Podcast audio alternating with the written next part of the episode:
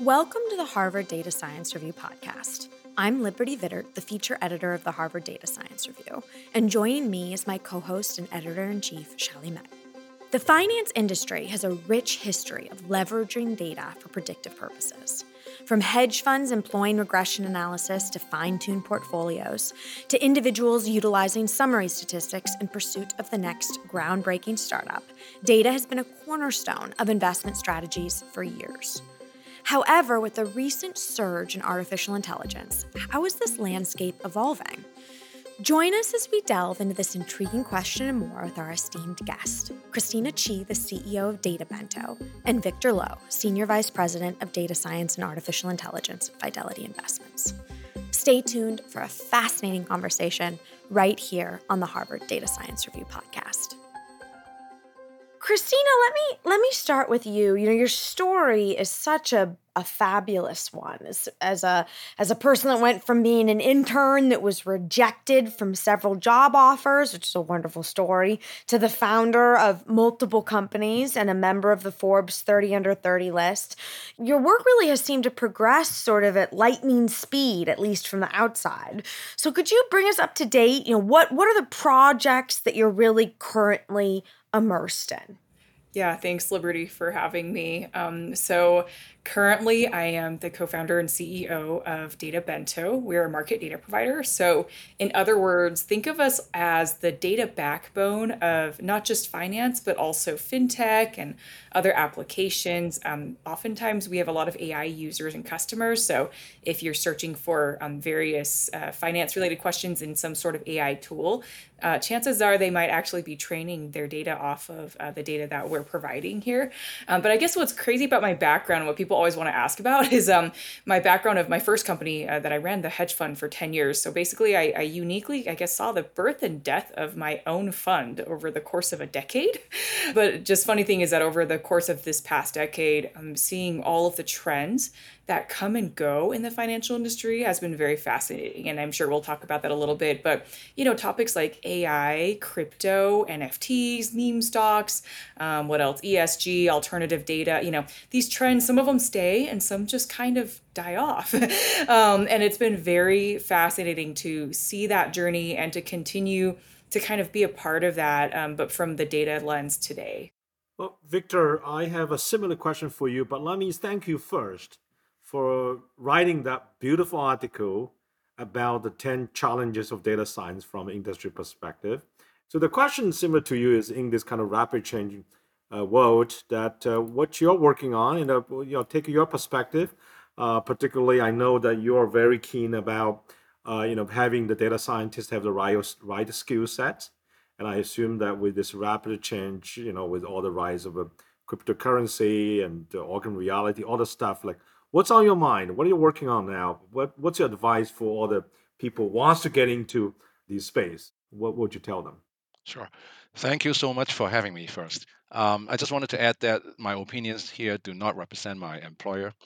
To answer your question, I would first think about what is the biggest AI development these days. I think most people would say it's generative AI or large language models such as ChatGPT is a very useful tool that can help you with a lot of tasks. But the field of data science actually covers a very wide range of spectrum, including both the, the soft skill side and also the hard skill side. Under the soft skills, uh, any experienced data scientist usually will be involved in some kind of analytic consulting, which involves many stages from uh, generating ideas, initiating a project, proposing a solution, identifying resources, and also executing a project like fitting a model and so on, uh, and then deploying the model. So all these stages require a lot of skills and experience. It's not just the hard skills, but it involves a lot of soft skills such as communication skills and presentation skills, teamwork. On the hard side, on the hard skill side, there are many, many things that are actually included in data science. And in addition to the most obvious things, that you need to know how to use a sophisticated machine and write some algorithms. But you know, people usually uh, think of a pyramid. And if you think of a pyramid, the lowest level or the most foundational level is the is the descriptive analytics. It's about what happened in the past. And then the middle layer is predictive analytics, which is about uh, what will happen. And the highest layer is the prescriptive analytics level, which is about, okay, what you should be doing. So, what happened, what will happen, and what you should be doing. In a very simple example, like weather forecasting. I'm sitting in uh, in the Boston area. It snows from time to time during winter. Uh, knowing whether it snowed yesterday, it doesn't help me. Knowing whether it will snow or not tomorrow will help me. So that's a form of uh, pre- uh, predictive analytics. If you know it's going to snow with a high probability tomorrow, then you have a decision. Let's say tomorrow is a work day, then you can make a call whether you should go to the office or you should work from home. You go to the office, uh, there may be two outcomes that you, you want to think about in terms of productivity and safety. And likewise, if you stay at home, you may, you may be safer, but maybe less productive sometimes. So, so knowing the the link between your action and the outcome is a very powerful thing. It's a form of causal inference or causal AI. It allows you to optimize your future action, and um, that is course that is a form of causal AI, and causal AI is now a rising field. If you look at the Gartner's latest hype curve, generative AI is at the peak right now. Causal AI is on the rise. And that makes a lot of sense because a lot of things that we do require causality, even for generative AI. If you are, we are using generative AI to generate a lot of marketing contents, there will be much more marketing contents, much more variations, and you need to test to see which one would work the best the best for the for your target population or best for each and every customer group and you still need to do a lot of testing which would require either experimental design also known as A/B testing or some kind of causal inference to help you optimize your future marketing efforts. Victor, uh, let me follow up very quickly. You mentioned this causal AI sounds very intriguing to me, but I want to push a little bit here. I mean, we know that generative AI is a real thing, right? It's, is that being able to do things like we humans, you know, at least not at that speed to do those things. But you really think the AIs can really do the causal inference because we humans are struggling with doing causal inference, and uh, and we know, you know, you know too well the whole uh, worry about mixing association versus causation, all the problems. Do you actually see there's a possibility here there will be some breakthroughs like the generative AIs bring to us that on the causal side? Yeah, it's a very emergent field. Causal AI is emerging enough, and large language model is emergent enough. If you combine the two things together, it's even more emerging. It's evolving research right now.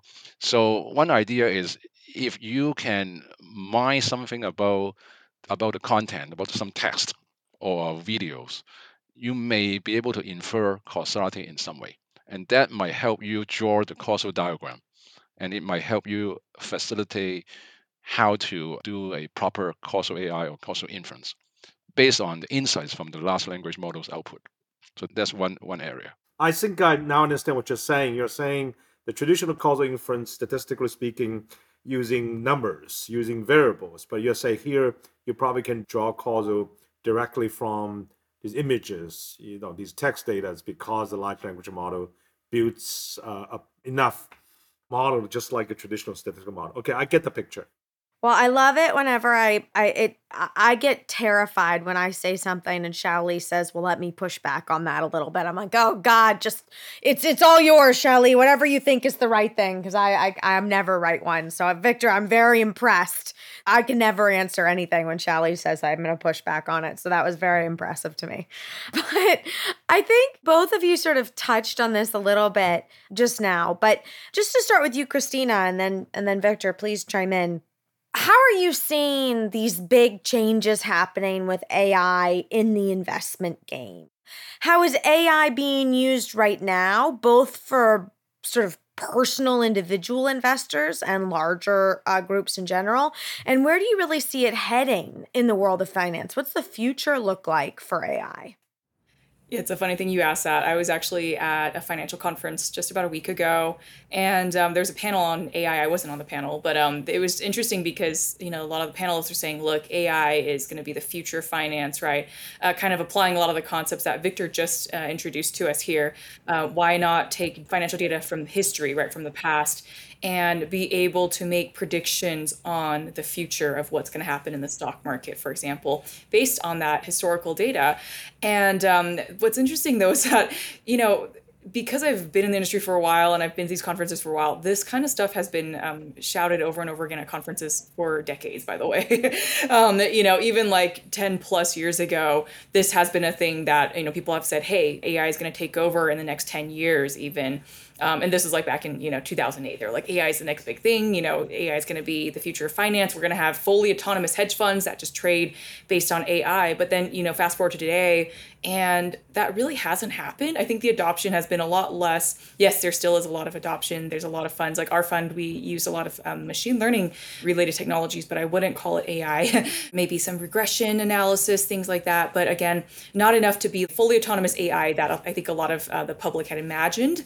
Um, and there's a reason for that. So just in case um, people are curious on kind of why isn't there that much adoption compared to other industries, right? Like you look at ChatGPT, and it is so incredibly successful when it comes to you know generating just language learning models in general, right? Um, but then you look at finance, and you're like how come the top funds in the world these days yes they use a lot of technologies but they don't necessarily rely fully on ai as, or not as much as we would expect um, and the reason why is actually because in the financial industry, data is often changing. The rules are changing so frequently compared to like a game of Go or chess, right? Where AI has completely learned to dominate those kinds of games. Those are closed ended games, right? You either win or you lose. The rules have been fairly similar for, you know, not only decades, like sometimes centuries, depending on how old the games are, for a really long time. And so there's a lot of data to train on versus in finance, you know, you have maybe companies that are brand new on the markets, right? There's not a lot of data on those companies.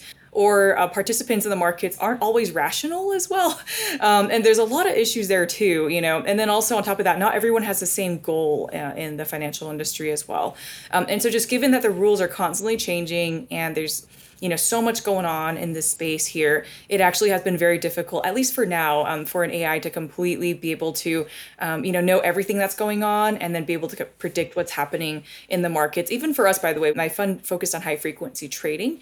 And when we were working on that um, a lot of our algos yes they would do a really good job of like short-term predictions but then if you brought it out to the long term, those algos would die after three or four months. and we were constantly having to revise and fix that data over time. And then the other problem was other market participants were also catching on to those algos. They were also learning what we were up to and building smarter algos on top of it. And so it was like a constant race of like, you know, who can be smarter and, you know, who can stay on top of things. But um, it's going to be very rare, if not, I would say still impossible today to build an AI that just, you know, forever can beat the stock market year after year versus the human brain. And I think my, maybe my biggest lesson learned over the years is that the human is the most complicated machine.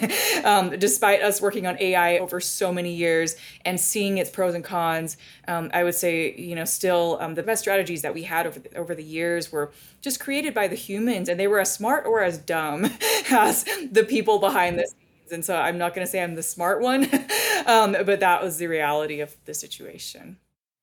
You know, it's so funny you say that. I I just yesterday heard a quote by uh, Jeff Bezos, and someone had asked him, you know, if AI is going to take over you know, this whole thing, and he said, you know, um, which I thought was a funny quote from him. He said, uh, if the data and the anecdotes are saying something different, I usually believe the anecdotes because the data, not because the data is necessarily totally wrong, but it's been analyzed wrong or it's been interpreted wrong or it doesn't. But I thought that was fascinating that he, you know, he's like, I believe the human over the, or the anecdotes over the data. Yeah, I was gonna I just wanted to add a funny story, which is you guys have probably heard of some of the you know better performing hedge funds over the years like bridgewater renaissance technologies there's books written about you know their founders and stuff like that over the years and i have heard at one of these funds i won't mention the name of it but some of their top researchers left. And these are like i think they had one of them had won like some sort of prize i forgot what it's called like the nobel prize but like in math um, and like in their respective fields. Like they're some of the top researchers in their fields. They were the ones who built some of the original algos at their original companies before they left and tried to start their own thing. And that fund that they started was a total flop. I mean it just did not work out at all.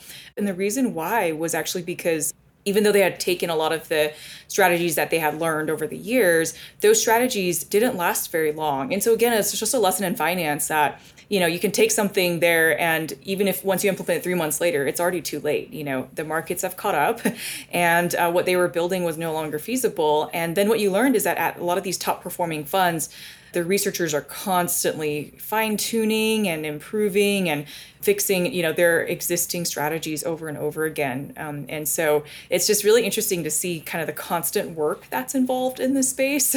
Um, and you're right it's almost like even though something looks theoretically really great on paper sometimes you put it into practice and it just it just doesn't work. And that's something we often face by the way in finance. Oh this is a funny thing is also when we're fundraising from investors before we had any track record, we'd show like a, a page on our pitch deck with our back test results, which is basically, you know, testing our strategy on data in the past, right? And our investors would they would just ignore that page. I remember one of our more aggressive investors like ripped up that page and was like, "Don't show me this ever again." I've never seen a bad back test in my history as an investor, right? I've seen thousands of pitch decks. Every single pitch deck shows me a wonderful back test. But then when you actually trade it, I bet you anything 99 out of 100 of you guys are going to fail and it's not going to work out. And so there's um, kind of like what Victor mentioned, by the way, um, between training on historical data versus deploying something in real life. I think there's still a little bit of a at least in finance especially um, there's a lot of discrepancy and a lot of differences um, between you know uh, the past and the future. But also of course there's a lot of data science issues that we should mention. There's a lot of overfitting right for your back tests and your back testing models. That happens a lot. And that was a big reason why some of these uh, recent quant funds um, actually failed over time was because of the overfitting. Long story short is that a reality uh, oftentimes isn't as glamorous as uh, the simulation. Well that's a fantastic point. You remind me, you know, you you said these back t- test, you know, in, in reality does not work. In the academic world, there's another word phrase we use. You know, often papers present simulation studies, and we will say simulation studies are doomed to be successful. Um, it just you never see a, a paper simulate something. Hey, my method failed. You know, they do simulate it to tell say other people's methods have failed, right? Yep. So uh, it's a it's a very similar lessons here. Now, speaking of lessons, I would like to ask Victor that um, for me, the one of the few lessons in life is there's no free lunch. There's always a downside somewhere, and um, we have talked about the potential of AI, but AI obviously, um, just like a human, one way or the other, that it will make a mistake, and the difference probably when it's make a mistake, it probably could be you know huge mistakes. So, from your perspective, uh, what are the potential risks associated with you know these AIs, whether they're used for finance or for others, and and what precautions should firms take to uh, mitigate these risks effectively? What what they should do? Yeah, thank you for the great question. Uh, globally, many governments and organizations have been talking about AI safety, AI risk, AI ethics, or similar kind of terms. Uh, including responsible AI and trustworthy AI. And the most prominent issue right now is actually, uh, you probably heard of disinformation or misinformation caused by deep fakes in the news almost daily now. Uh, another key area is algorithmic discrimination. Uh, what it is, is, is about fairness and bias. If you think of large language models where Wikipedia data is the key uh, data source for training the model. So how good is Wikipedia data? Well, first, Wikipedia data may not be completely 100% accurate. Second, it is just an accumulation of past data, even if it's 100% accurate. So whatever happened in the past may or may not reflect current or the future. One obvious example is in the past, at least in the US, most doctors were men. Now in medical schools, more than half of uh, medical students are female.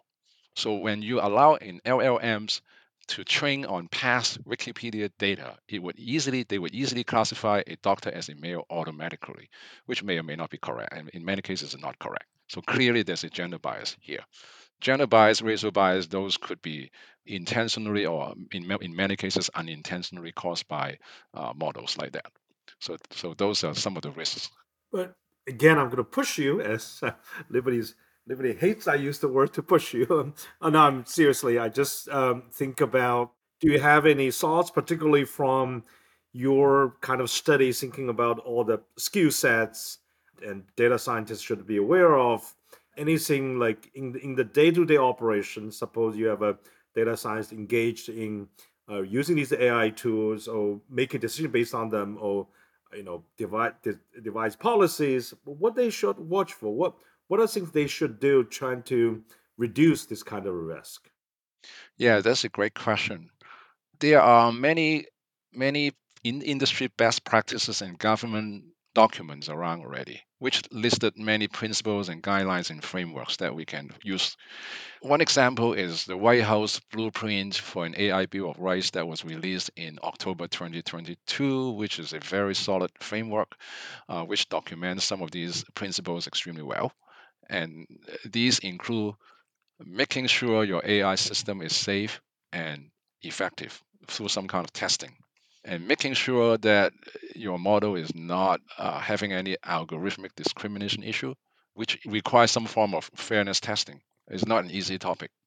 Sometimes it's not easy to judge whether a model is fair or not. And it also requires or recommends some kind of explanation of outcomes produced by AI or automated systems, which itself is also not simple because many AI models are just large black boxes. But there are ways, there are documented ways to handle fairness testing and how to mitigate bias. It's just an evolving area right now, but there are some ways that are getting more and more standard. But it's getting much harder for generative AI. Generative AI requires much more uh, research to understand how to explain those models and how to uh, reduce the bias and hallucinations and so on. I think that brings me, you know, to to both of you and christina I'd, I'd love to start with you but you know i mean as as we've just said and as victor just said with you know with any sort of technological advancement we obviously have these ethical considerations. But what are the ethical considerations that come up when we think about how to use ai in the financial sector particularly? What are the issues that you all see in the financial sector and how that can really affect uh, the everyday person Oh, there are so many. I mean, every day, you know, even for my current company, we get pitched by startups that are trying to build AI for finance. And, you know, the one of the questions we would always ask them is like, look, if if I bought your product and let's say I traded off of it or one of my, you know, employees or interns, someone traded off of it, uh, and uh, lost all their money. um, who is to blame, you know, for that? Uh, if we're relying on your AI and your AI told us something that was uh, false and uh, you know we ended up kind of using that or you know relying on that and automating a strategy based off of it right um, who's at fault here right um, so there's a lot of questions about kind of ownership and, and kind of you know what's involved there um, and then there's you know there's all kinds of other questions too like uh, who yeah who gets credit as well? Like when something does well you know? So it's almost like when, when it does poorly uh, who's at fault? When it does well who gets credit? Um, and it's similar to other spaces i'm sure right? If you're working in the art space and you see ai generated art you can be very upset when you see you know the mangled signatures of the original artist. Um, i don't know if you saw the facebook filters right with people posting photos of themselves like a superhero. Yeah. And then you see they're like someone's like signature on the side it's like mangled up because some ai was training off of someone else's work. And it's like well who gets credit? And you know is it fair in this world that the original artist, you know, whose works were um, inspired that style, right, didn't get the proper credit for that. So for us in finance in particular, uh, there are similar issues like that. Um, for us, it would be issues on, for example, um, when AI trains off of data in the financial space, where is that data coming from and who's kind of getting credit for that data, right? Uh, and also, is the data accurate? And it's similar to uh, Xiaoli, you know, you mentioned how there's no such thing as a free lunch. And it's uh, very much true in finance as well. I wouldn't say we're not a perfectly efficient market. There's a lot of irrationality going on. But I think the markets are still, um, given just how many players there are, it's efficient enough to the point where it's fairly obvious when you're building an AI product off of very bad data, by the way. And there's a lot of cheap data out there, right? You can get free data in finance from Yahoo Finance, I guess is a common source people bring up. Um, but then the challenge there is well, is that data truly accurate? you know, where are they getting their data from? And uh, are there gaps in the data? Is it delayed? You know, yes, it's often delayed. And so what we typically discover is in finance, you pay for what you get. You know, a lot of, um, especially retail financial traders, like if you ask my parents, I'd be like, I thought financial data was free. You know, it should be available everywhere. Um, but in reality, you know, that data is actually very expensive um, if you get it from directly from the source, which is like, uh, meaning New York Stock Exchange or NASDAQ. You know, if you're growing there, it's actually fairly expensive. Um, and so, yeah, it's like almost like you pay for what you get um, in, in this industry as well as in others. But yeah, there's a lot of ethical considerations. I, I do anticipate there's going to be quite a few lawsuits coming out.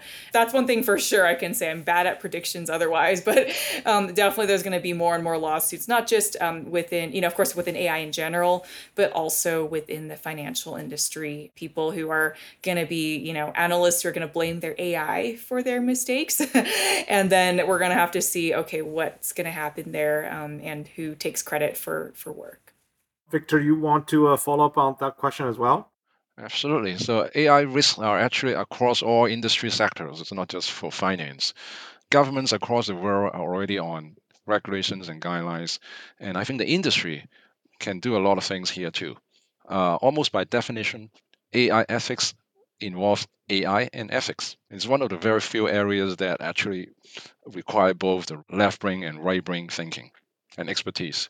It definitely includes technical approaches such as how to assess whether a model is biased and, and how to handle bias mitigation and so on. That's for algorithmic discrimination. But it also involves uh, philosophical or ethical approaches to manage AI. And because many of the problems could be gray areas, and that would require expertise from a wide variety of areas, such as legal, risk compliance, privacy, ethics, and so on. Now, AI is evolving really fast, so AI ethics or safety has to catch up also. So that's why it's also evolving very fast. And there are tons of research going on. Let me just give one example here. So in ethics theories, two of the key theories are called deontology and utilitarianism. Deontology, also known as universalism, is about uh, doing the right thing with the right intention.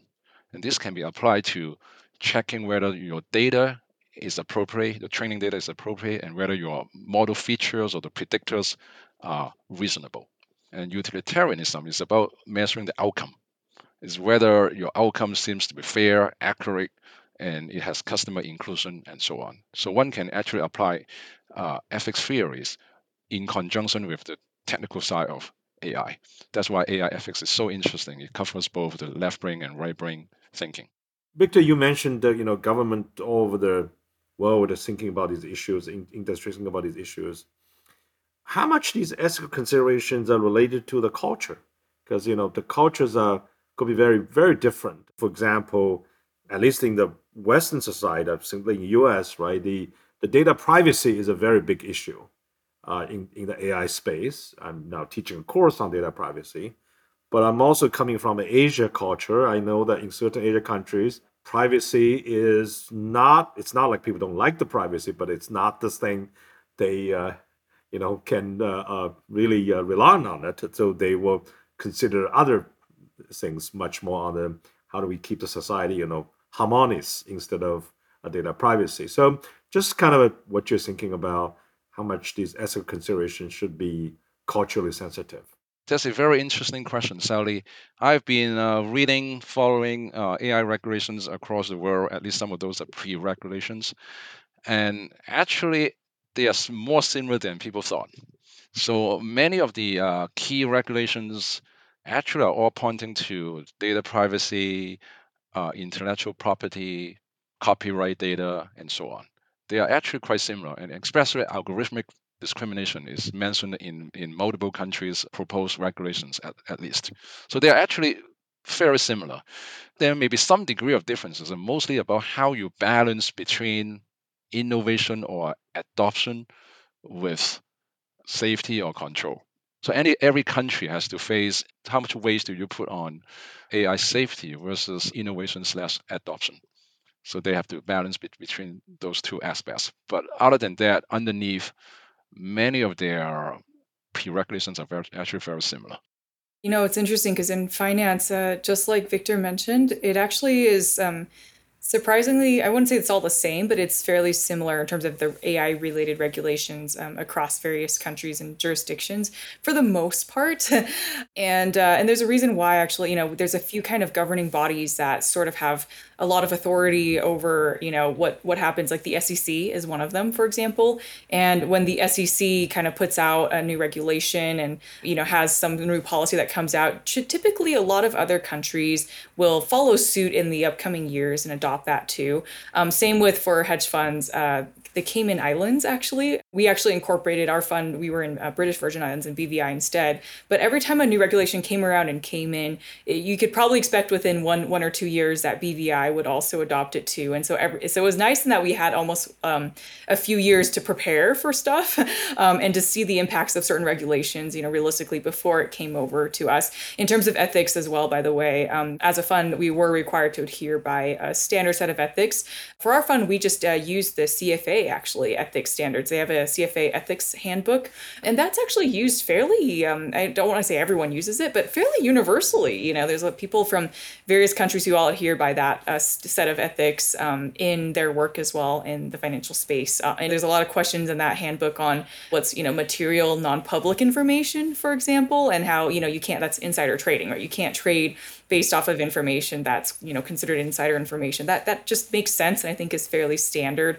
Um, and uh, you know, of course, if it's an AI as well, right? You can't be training an AI off of that kind of information either. So um, so yeah, overall, I think um, it's been you know fairly standardized, but of course, there's a lot of gray area and there's a lot of room that uh, you know people will interpret things slightly differently, and that's why it leads to various issues. By the way, today in in our industry. Well, thank you. Uh, it's uh, reassuring to see that there are lots of commonalities uh, for these issues across you know different countries, different cultures. Now, Christina, you are very open about the lessons you have learned, which is terrific. I think, um, particularly for the young generations, you know, there is always this tendency seeing all the successful people, you know, everything written is about their success mostly, and it's it's kind of a a bit misleading because we know how we all struggled all the time. And I know that particularly during this time when the world changes so fast and in many different ways, we're making more more mistakes just because it's an unfamiliar situation. So can you share a story about your, you know, either you call it best lessons or worst lessons? That's something that you want to uh, help to uh, readers or listeners out there that can prevent them from making the similar mistakes? Well, since this is a data science podcast, I'll say my biggest lesson in relation to life and data in general is that sometimes you have to just ignore the data and I and or ignore the statistics, right? Um, and I say this because look, when I first started my first company, I was what 20 20 years old, uh, and uh, you know now I'm like mid 30s. I'm a lot older, but back then, you know, look statistically, the chances of success if I had looked at the data and seen how high that failure rate is, which is almost 100% at my, you know, in terms of my age and background and given my lack of experience, you know, would I have done this, right? I probably wouldn't have. And I probably would have gone on to, you know, my path was I, I really wanted to um, go work in finance at a trading floor and you know who knows today you know probably would be an analyst on wall street in a very different path right? If i had answered the data and actually looked at the data and taken it seriously. And sometimes it's like for and i say this to anyone who wants to potentially start a business in the industry is like yeah yeah your chances of success are almost zero. You know the data if you had listened to the data i'm sure you know the data will tell you okay go back to school right? Um, go work in the industry for for 30 40 years. Wait till you're retired. Wait till your kids are retired. You know you know so it's almost like sometimes in life it's like you have to when you follow the data and it's telling you to do one thing like same thing by the way like 10 years ago all the data was pointing to study computer science right as a major and take that path become a software engineer because it's a very lucrative path. Okay well my uh, my youngest brother he's 12 years younger than me he studied computer science because he followed that advice. And now, you know, he's telling me none of his classmates can find a job. um, and also, no one's happy. You know, like it's like one of those things where do you really like what you're doing? Do you like sleep and dream about code? Like, you know, some people do. And that, you know, kudos to you, mad respect but I personally don't.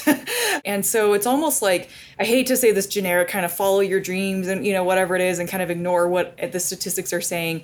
Um, but you know, I'm sure out there when I used to go to conferences 10 years ago, before you know when I was about to start my fund and stuff, and the common advice on the street was like, don't do it, right? Um, and at the end of the day, yes, even though my fund failed 10 years later, I'm still grateful that I had that experience and got to live that kind of unique life that was kind of largely ignoring what all the data was telling me to do um, and still going for it anyway. Um, and yeah, so I think that that would probably be my big, biggest piece of advice there is like, look, if you're listening to this podcast, you're very ambitious. Um, I'm sure you have a lot of great goals in life, whether that's a startup or a large company or side projects, whatever it is, right? And so sometimes you just have to just listen to your gut instinct on like what wakes you up in the morning and and that might not always correspond with what the data wants you to do but you just have to do it and and that's okay so that would be my biggest piece of advice um, for this audience today well thank you very much that uh, victor started this podcast saying his view does not rep- necessarily represent his employee now I have to issue a disclaimer the views expressed on this podcast does not necessarily represent the whole data science profession. I'm getting lots of my data prof- uh, colleagues going to say, You're podcasting something said, ignore the data. of course, we get that. And uh, thank you very much, Christina. Uh, that's a wonderful advice. Uh, Victor, you have any story to share? Yeah. So, uh, my own advice is I always found that I have to keep learning. I have to study all the time. And I continue on the path of just being a student all the times. You know, part of it is because data science or, whatever we, we do in this quant area involves a lot of things. It's not just the quantitative or technical side, which is which itself is a lot. You know, is is a combination of math, statistics, computer science, and, and so on. But it also involves uh, many less less quantitative sides such as philosophy, legal, risk compliance, and so on, and social sciences. So I just have to continue to study all of those things. And I would advise everyone to, to do that because some of those skills are really useful and some of the knowledge is really useful, especially when we get into using data science and governing AI and so on. And it's not it's not easy, but it's very interesting to broaden your skills and your expertise. I love this. I feel like this is advice I need to to, to think about in my life. Um, but as always, you know, we could have eight million questions for the, the two of you, but we have to wrap it up. And um, as Xiaoli said, we wrap it up with our magic wand question. So, um, if you all would both answer, um, Christina, I'll put you on the spot first. Uh, if you could wave your magic wand and change one thing about the investor market, what would it be? Wow. um, I think for me, it would be making this market more accessible and uh, you know affordable by everyone right? Like data should be available to everyone not just to high frequency trading firms. Opportunities in finance as well you know making sure they're more available not just to people elite ivy league educated people you know which i think a lot of us are but still you know it should be available to everyone and and more accessible and available. And it's gotten better over the years by the way right? Like today there's what like traders on Robinhood who like are in high school. you know, like this 10 plus years ago this wasn't a thing, you know. And so it's gotten it's definitely gone better, but also of course there comes risks with that, right? So education, making sure that we're educating this next generation properly on the risks involved of going into the, you know, whether that's finance or AI or data. Um, it's so so important to also uh, have that education component along with um, making it more available to everyone. Victor? Yeah, I don't have anything to add other than Christina's point of education. There's just so many things to learn about, um, whether it's financial market or, or anything related.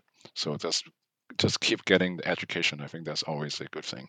I, I don't think it's a magic wand, but uh, it may be most obvious. Well, I guess that if we have a magic wand about education, we want to educate a lot more people in a, in a more efficient way, right? And uh, uh, but thank you to both of you, Christina and Victor, for a really insightful conversation and uh, for lots of advice. There are great things happening with AI. There's also lots of risk happening. So we all need to uh, deal with both of them with with caution, with uh, uh, you know proper education, and and to inform ourselves. So uh, thank you again for a really great conversation. Thank you both so much. Thank you. Thank you for having us. Thank you for listening to this week's episode of the Harvard Data Science Review podcast. To stay updated with all things HDSR, you can visit our website at hdsr.mitpress.mit.edu or follow us on Twitter and Instagram at the HDSR. A special thanks to our executive producer, Rebecca McLeod, and producers Tina Tobey Mack and Ariane Frank. This has been the Harvard Data Science Review everything data science and data science for everyone.